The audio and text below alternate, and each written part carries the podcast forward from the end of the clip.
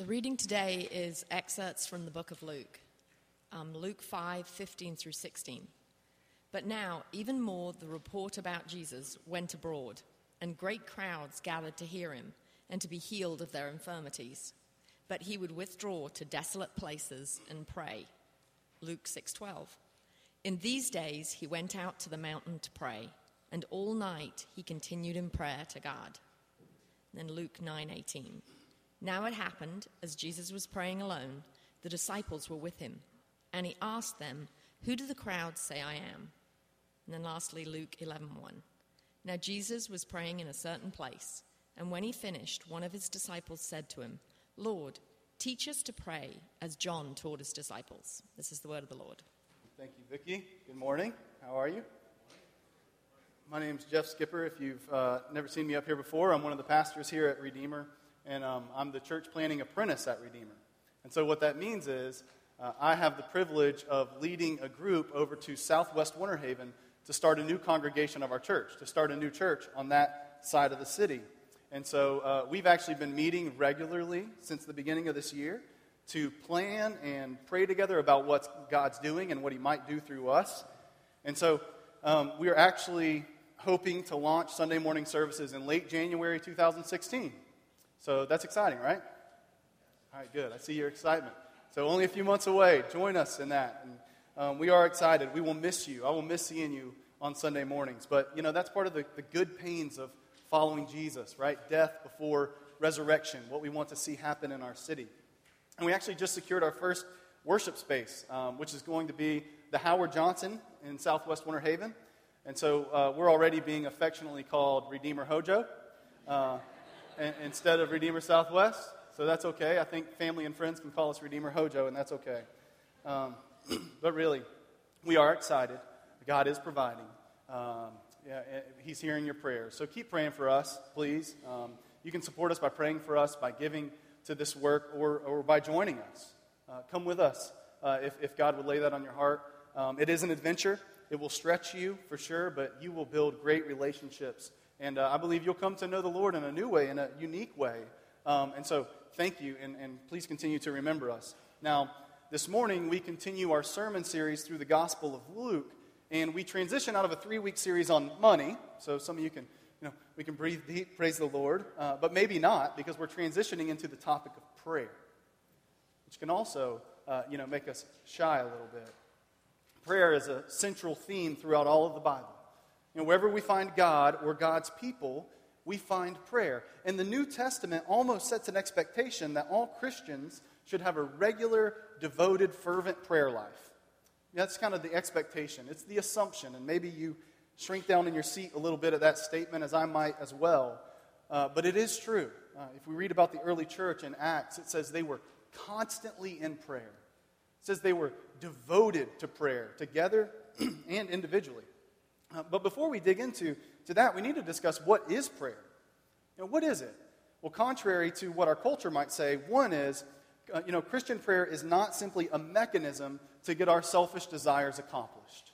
You know, James 4 talks about that. James says, hey, you're not receiving anything from God because you're really just praying your selfish desires and what you want to be done, not God's will. That's one thing prayer is not. Nor is prayer a form of self help that really goes no deeper than kind of an inner dialogue with yourself to get you through the day, right? As our culture may water down the term prayer, uh, you know, and, and give that just that general meaning of, of self talk. but instead, prayer is a primary way Christians commune with God, find fellowship with God, come to know God, and actually receive the blessings He has for them in Christ. Come through prayer. You know, if you want great relationships, you have to communicate. Husbands, wives, yes? You have to. You know, if I don't know you well, it's probably because we haven't communicated a lot. And our relationship with God is no different. You know, if, if we don't feel close to God, if we feel like we don't know Him and we never pray, I would say don't be surprised. Right? That would make total sense if we never talk to God, speak to Him, go to Him, seek Him in prayer, and we feel like we're, we're distant from Him. That would actually make sense. You know, Luke shows us that a central aspect of Jesus' life was this regular habit of withdrawing from everything to get alone and pray. He lived a life of dependency on his Father in heaven. And the way Jesus, the primary way he expressed his leaning on God throughout life is by praying. That's how he fleshed that out. So I ask you, is prayer a central part of your life? Is, is prayer, is it necessary for you to get through life itself? You know, is, is it like breathing? If, if not, then I ask, you know, how are you doing life? What are you leaning on? When you get under pressure, what is it that you turn to? Because that shows what you trust in, right? How are you dealing with anxiety and fear and worry and, and just general fulfillment in life? You know, really what I'm asking is, is how is your heart and how are you taking care of your heart in life? And what role does God and the practice of prayer play in that? Paul Miller wrote a book on prayer. It's called A Praying Life. And in that, he made a statement. He said, Prayer doesn't offer you a less busy life, it offers you a less busy heart. Prayer doesn't offer you a less busy life, it offers you a less busy heart. And I think ultimately, that's what we need. The Apostle Paul, who wrote a huge bulk of the New Testament, he knew this. He was constantly praying for those people he loved. And what's striking is that in all of his letters, he rarely, if ever, prayed for a change in their circumstances. Now, is praying for a change in your circumstances wrong? Absolutely not. But Paul knew what they needed most was not just a more favorable emperor over them, or less persecution necessarily, or more provision, but instead, Paul knew the best thing God could give his people was himself. And so he said, Hey, this is what I'm praying for you. I'm praying that the eyes of your hearts would be enlightened and you would come to know more deeply of the love and the care that God has for you over your life. And when you, become, you begin to see that, it will transform the way you see the world and experience life itself, even suffering. And that's what our hearts need most. But we will only get that by developing a life of gospel empowered prayer. Because it's in prayer where we grab onto God's promises, we bring them to bear on our lives, it changes our perspective and experience of life, and we find peace. In a word, it's where we find God and come to know Him.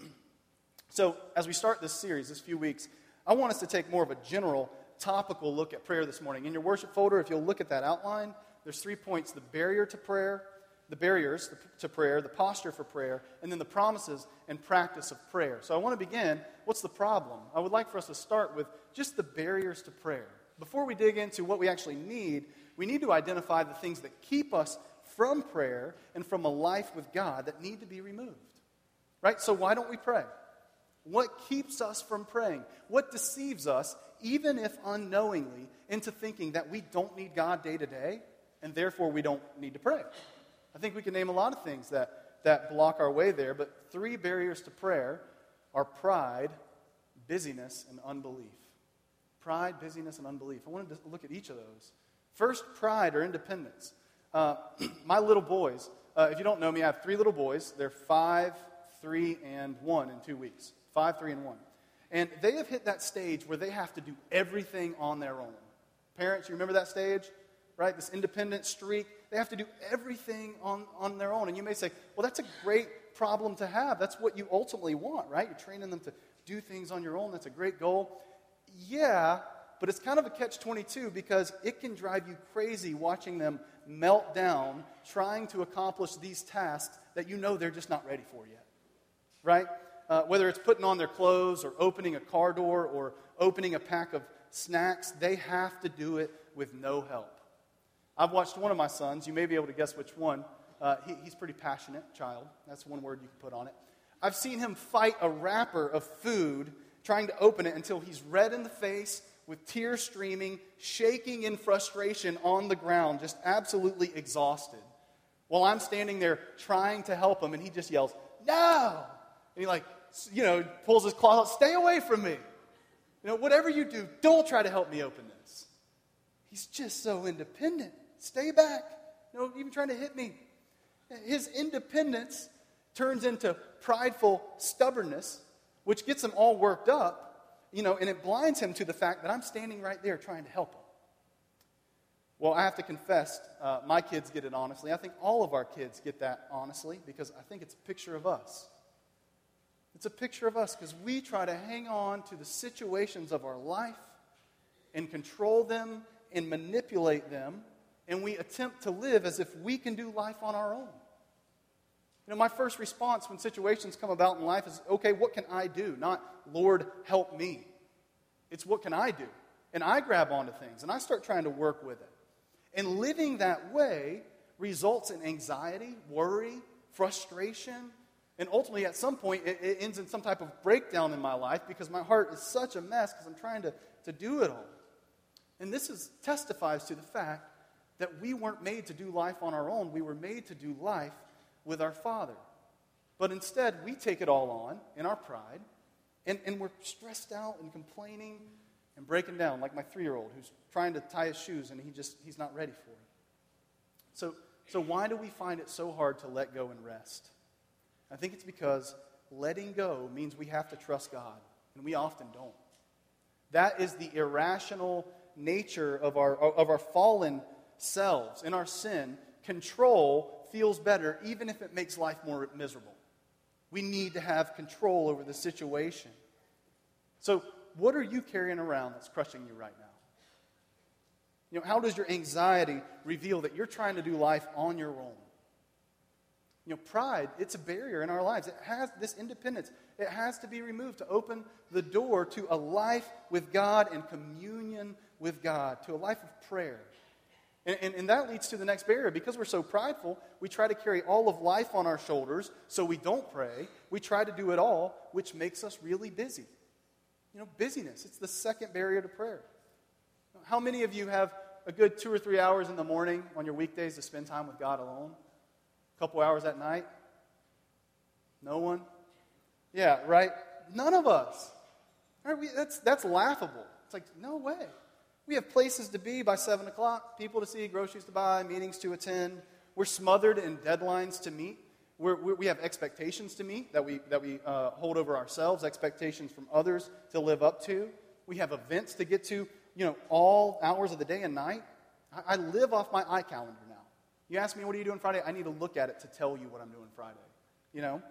And although these things, a lot of them are good things all together, they make life very busy. And so, therefore, we have no margin or empty space in our lives to be quiet and pray. We have no margin. There is no empty space in our calendar to show attention to my heart, to step away and process life and God and who He is, to seek Him. And, you know, Jesus can actually relate to us here. Because if you read the Gospels, he was tempted with busyness more than any of us. When you see Jesus, you see crowds of people, needs, expectations. I mean, they're putting demands on him that, that make our demands pale in comparison. They're like, hey, will you raise my son to life? Oh, okay, yeah, I'm going to get right on that. You know, will you, will you heal my blindness? Totally smothered in people and deadlines. He can sympathize with us. But what you notice in the Gospels as we read those passages is that he didn't let those demands and that his schedule control him. He actually knew that I can't make it through my schedule. I can't make it enter life itself without entering it from a place of stillness with my Father. And so he made time to get away and take care of his soul in prayer. You know, really, what does it profit us to make it through all of our meetings and all of our calendars and all of our schedules if our soul is withering? We have to beware of busyness. And today, right, on top of all those necessary things jobs, family, life I mean, we now live in a world where we are constantly connected with social media and smartphones. Second by second, news is coming up. I mean, you probably have fantasy football injury reports popping up on your phone right now. Maybe I just revealed that's probably what my phone looks like right now. Or, I mean, even maybe an update from the church, Redeemer, which are good updates that you need to check, right? But, I mean, we, we, there's so many distractions, there's so much to keep up with. Our world never turns off. We live in a society that doesn't value quiet or solitude or empty space. So, if we are going to get that, we have to intentionally fight for it. So, just, I just ask you are you really, fully, completely satisfied with life and all of your busyness? Or does your heart yearn for more? Does it bother you for something more?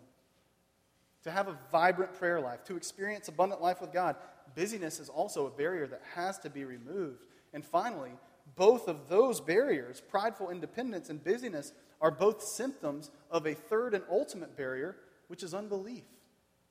Right? We don't pray because we don't believe that God is good and that He loves us, that He has what we need most, that He knows better than we do what's good for us, or that He has the power to help us. And so, you know, because we don't believe those things about God, we don't pray because we don't believe prayer actually changes or accomplishes anything. But in order to have a vibrant, right, day to day prayer life and intimate relationship with God that can bring us lasting peace and satisfaction in our hearts, we have to be convinced of that. We have to know God loves us, cares for us. He can give us what we truly need. He knows better than we do. You know, without faith in that type of God, we'll dwell in unbelief and we'll sink into other things, the, children of unbelief, which is one is cynicism. You know, life is what it is. It's fatalism. Deal with it. You know, that's just how it is. Or despair. There's no hope. This is kind of, this is kind of what it is. So, again, the things that keep us from prayer, those barriers, which one is it for you? Maybe all three. Prideful independence. I can do life on my own, which leads to busyness. I've got to do it all, which means there's no room in my life for quiet and prayer. And both of which, which spring from unbelief. I don't believe it's going to do anything. And I don't believe God is good and knows better than I do. So I'm not going to seek Him because I don't think that's going to help anything. And so, listen, until these things are removed, and in faith, we move towards God in prayer, we will continue to be an anxious, weary, cynical, and confused people who find peace, perspective, and God Himself to be fleeting. I'm going to say that again. Listen, until those barriers are removed from our lives, we will continue to be, generally, a people characterized by anxiety, weariness, worry, cynicism, and confusion. And we will find peace, perspective, and ex- an experience of God Himself to be fleeting. We have those have to be removed. The good news is, as messy as we are, we're not hopeless. Because the gospel is the power to remove all those barriers in our lives. Jesus, He can crush those things in our hearts. He destroys pride, the gospel does, busyness, unbelief. And only there can we find a calm and a, and a hope because in Him we see a God who does love us, who does care, a God who does intervene in our daily affairs and, and who can give us what we're seeking, the one who opens the way to God our Father. So I want to look at those things in more detail in a minute. But first, in order to receive those things, we have to be in the right posture. A people who are in the right pro- posture, uh, uh, who enter prayer and to know God more intimately. And so, if you see the second point, the posture for prayer.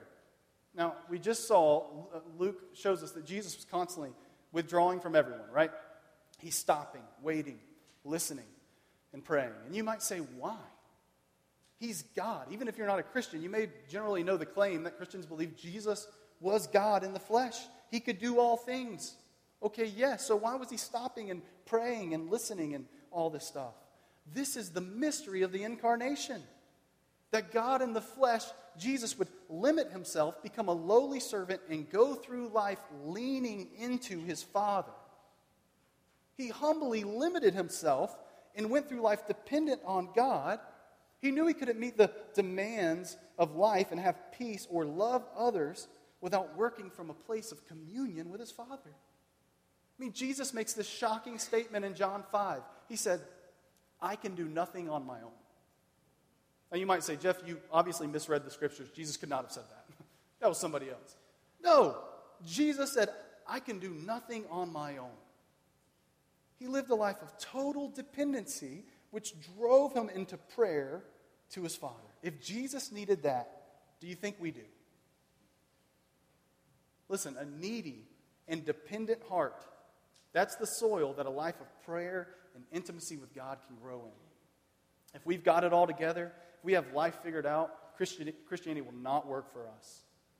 If that's your approach in life, I've, I've got this, then, then don't expect God's nearness. You see, that's, the, that's one of the aspects of the upside down nature of God's kingdom. Listen, it's not the strong, it's the weak, right? We're often reminded of this. It's not the competent and self assured, it's the unqualified. It's not the I can do life on my own, it's I can do nothing on my own. Lord, I need you. And that's where we meet God.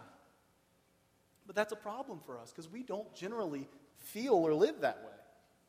Like, Lord, I need you. We live as if uh, we think we have all we need, or, you know, I have the ability to get what I need. So therefore, I'm not desperate in life. And that's what's so dangerous about security and comfort, right? That's why the scriptures warn to a certain degree, put a more heavy emphasis on money and things like that. Our careers, our 401k, these things, they're not bad things in and of themselves. But listen, if we're not careful, they can unconsciously create a false sense of independence in us so that we don't feel desperate or helpless. So therefore, we don't pray or yearn to seek and know God because we're good. And so until those things are stripped away and we really see our true state of desperation behind all of that stuff, that apart from Him we are completely helpless, to see that those things can't hold up in life and in death.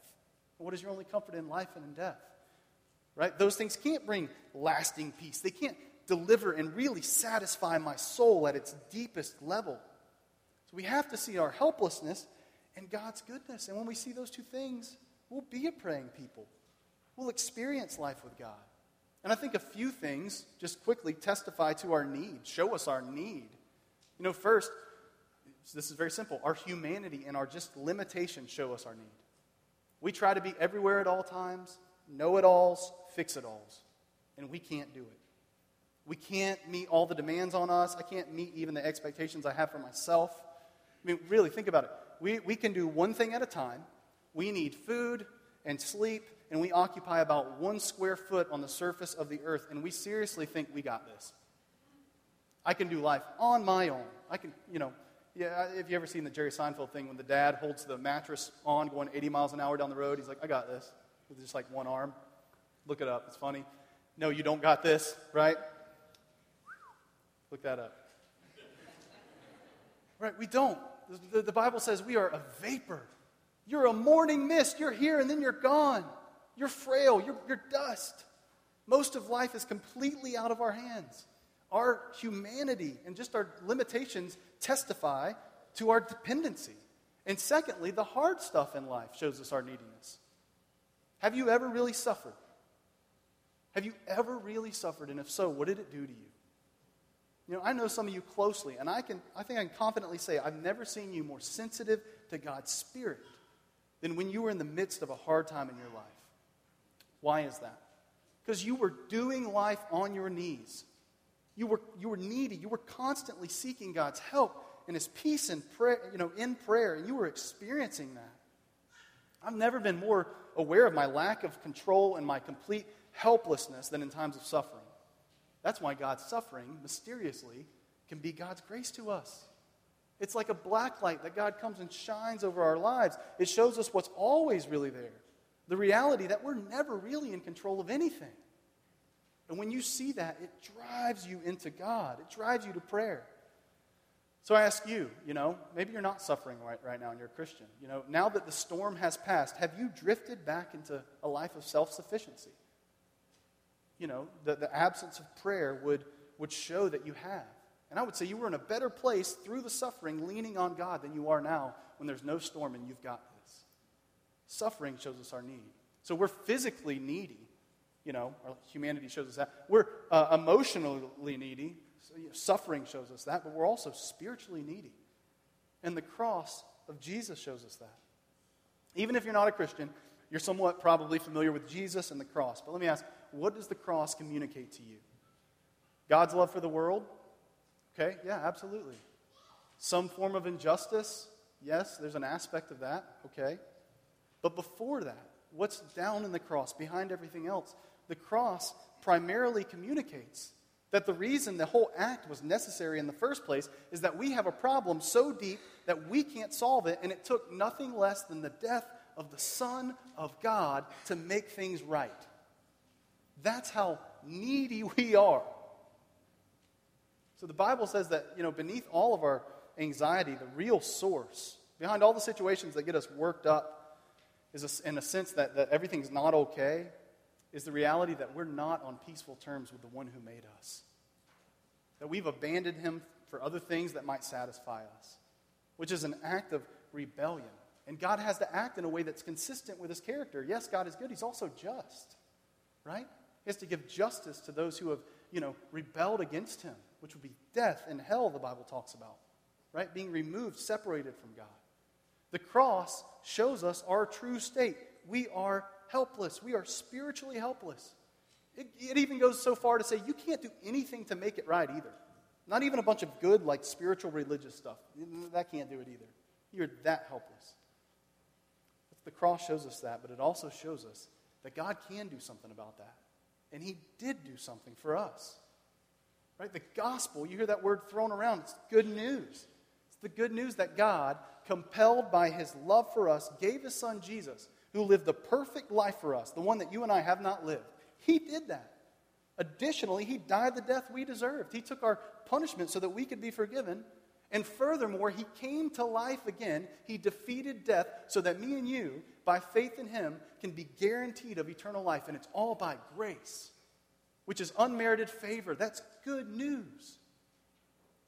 And because Jesus, in that, He's broken down that ultimate barrier that stood between us and God, by faith in Him, we can know God.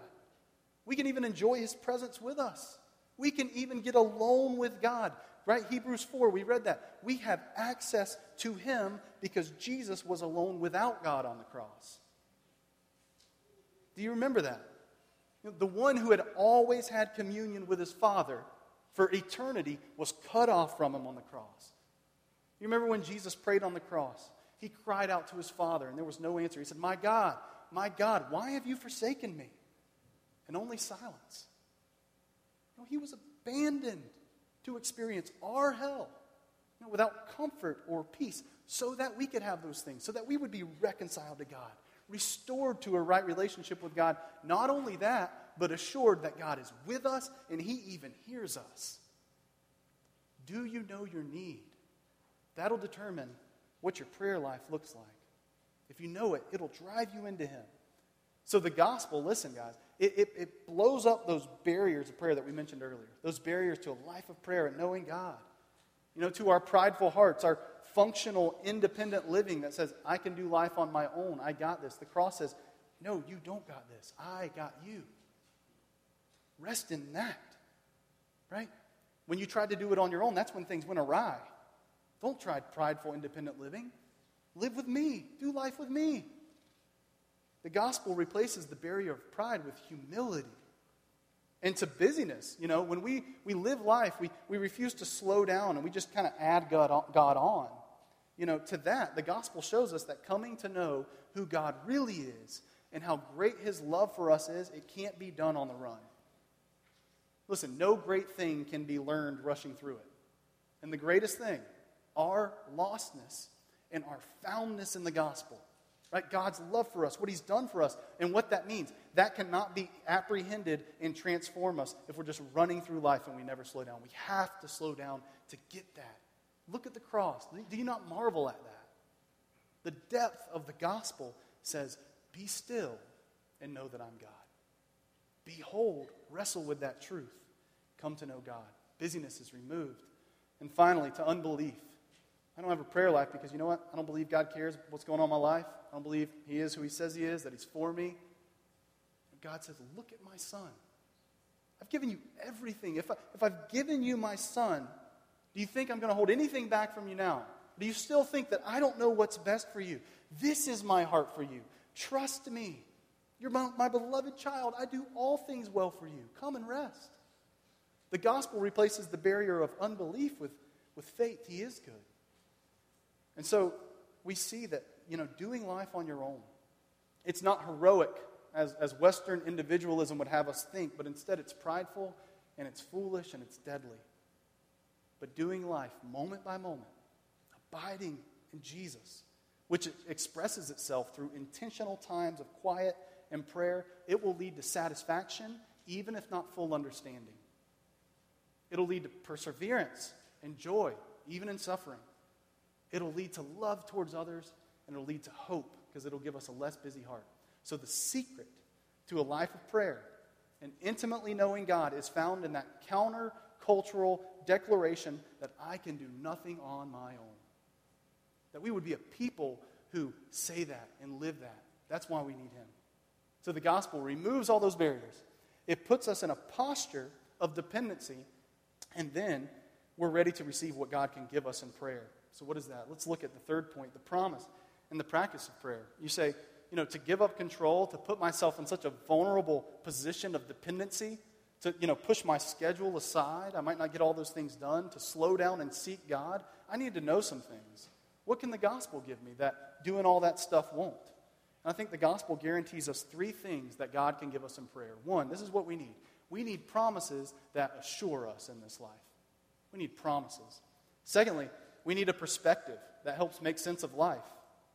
And finally, we need a peace that can calm our hearts. Prayer can give us all three of those things. And I think they build on one another. So let's look at those. First, in prayer, we get a better hold of God's promises. Listen, you can't just look at the gospel and the truths and the promises that God gives you, uh, you know, in this abstract realm and just know them and apply them. That comes through times of solitude and prayer. That's when you wrestle those promises that you know that you have in the gospel. The Spirit takes them and plants them in your heart, in your mind, and you bring those promises to bear on the specific situations of your life that bring you worry and fear and weariness. You know, I know that God is with me, but in prayer, I know that and it calms my heart. You know, God has a promise for every one of your fears, and they will give us the assurance we need that all will be well. I'm with you. I'll never leave you or forsake you. I'm doing all this for your good. Right? Nothing can separate you from my love. That's when we hear the voice of our Father that comforts us, fearful little children, so we can lie down and rest. We pray to really know God's promises, bring them to bear on our lives, which then changes our perspective. Right? Now that, now that I have those promises, prayer reorients us to God's reality. It brings a new perspective on life because God's promises now clear my vision. I'm seeing life from the top down, not, not my circumstances, the bottom up. I see life through the lens of what God has promised to me in Jesus, which means we don't lose heart so easily. But instead, we see mountains of, of hope, right? That, that cast a shadow of hope over the apparent wrongs of today. And in prayer, we grab onto that. We trust in Him. We find fellowship with Him. And we, we, we gain a gospel tinted perspective that clears up my confusion and fear in life.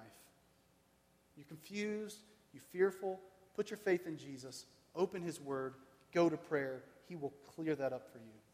And ultimately, what that means is we get His promises, we get a new perspective, and we get peace. And that's what we're really after.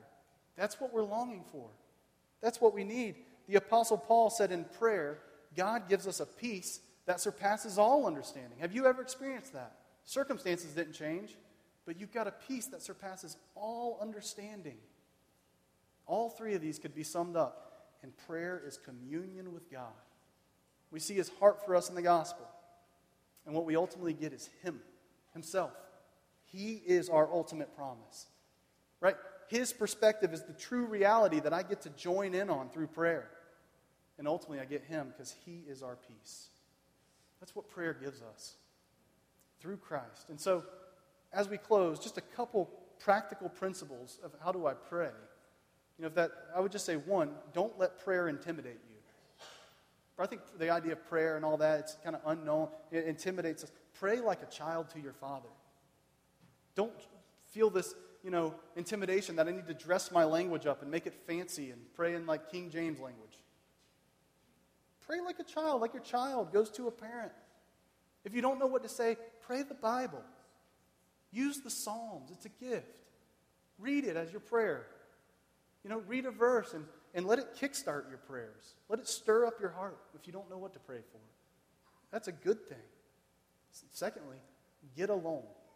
Eugene Peterson, he's a pastor, he said, A life of prayer is not accomplished on the run. So we need to set aside, right, deliberate times where we can get alone and turn everything off and withdraw from the noise. Are you doing that? How can you do that? Prophet Isaiah, I love this verse, uh, chapter 30, verse 15, he said, in returning in rest you shall be saved. In quietness and in trust shall be your strength. In quietness and in trust. We have to enter life out of a place of stillness and quiet and intimacy with God if we want to live with joy and strength and a calm heart in this busy world. Enter life out of that, like Jesus did. So, you know, how can you be more strategic about seeking God, about, about uh, how to develop a rhythm in your life of withdrawing from all the noise to cultivate a life of prayer and know God. How can you begin to do that? Very practically, think about that. And finally, just a word on frequency. You, you may remember the verse Paul wrote. He said, Pray without ceasing. And yes, that's possible, right? A life of prayer, talking to God as you walk, as you drive. Yes, amen. That is good. That's good stuff. But a focused daily prayer time is necessary to, to deal with all the stuff in our hearts and to shine God's love and Christ on it. So I would say, super practical, right? Start with 10 minutes of prayer in the morning. Get up 10 minutes earlier, turn everything off, and pray. Pray yourself to sleep and go from there. Because we are trying everything else. Those are the things we long for in life. We're trying everything else to get some type of assurance, promises that it's all going to be okay, some type of perspective to clear up the confusion and the fear and the worry, which will give me peace. And all these other places we're running, they're not working, they don't last. God offers that in the gospel. He guarantees it through the work of His Son, and we receive it and experience that and rest in it through a life of prayer. So I hope that encourages you, convicts you, because it does mean uh, to seek and know that He is God.